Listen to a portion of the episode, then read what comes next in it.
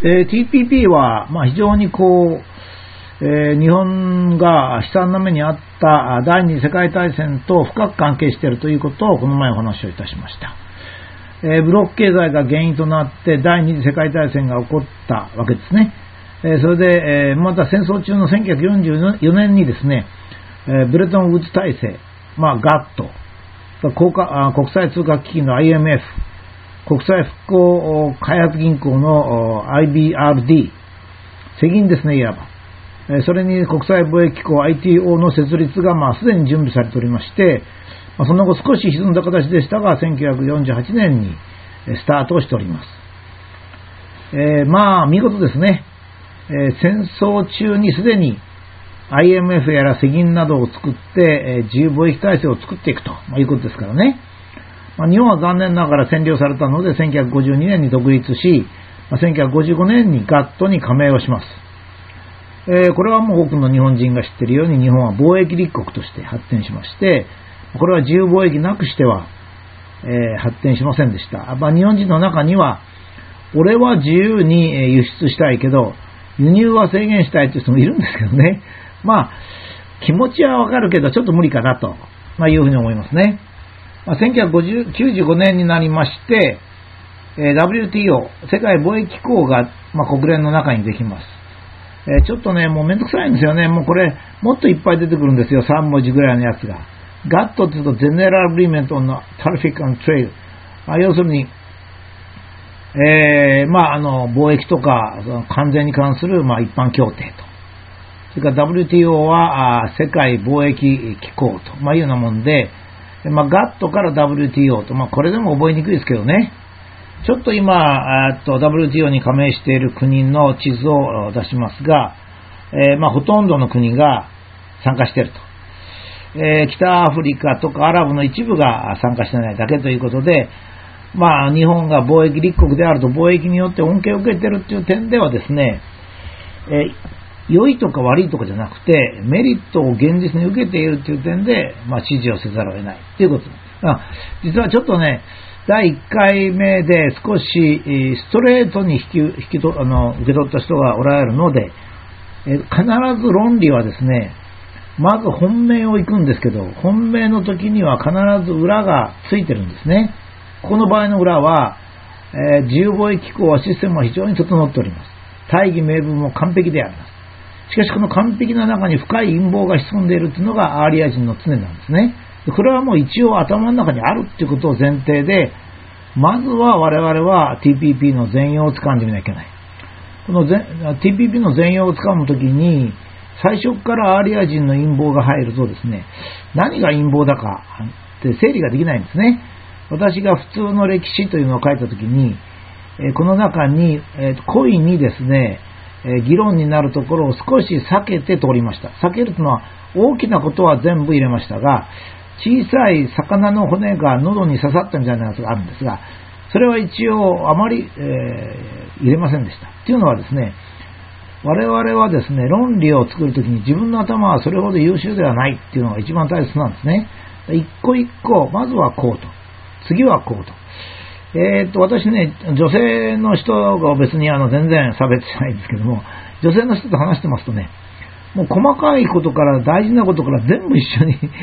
お話しされるんですね。いや、まあそれはそうなんだけど、まずは大掛かりなところだけで一応決めて、そそれが決まっちゃうと思って、恐怖心に苛まれるもんですから、そうじゃないですよと。まずはこれは大筋だけやってるんですと。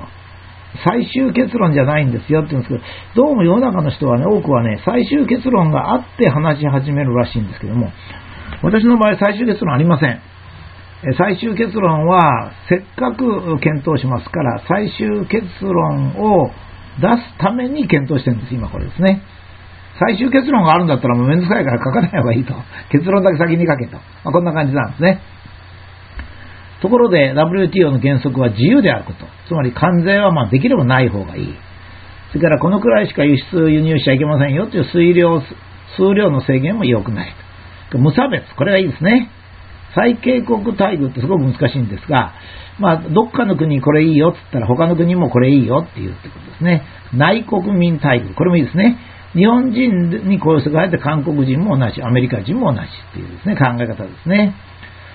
から、多角的な、あどっかと偏ることなく、あの、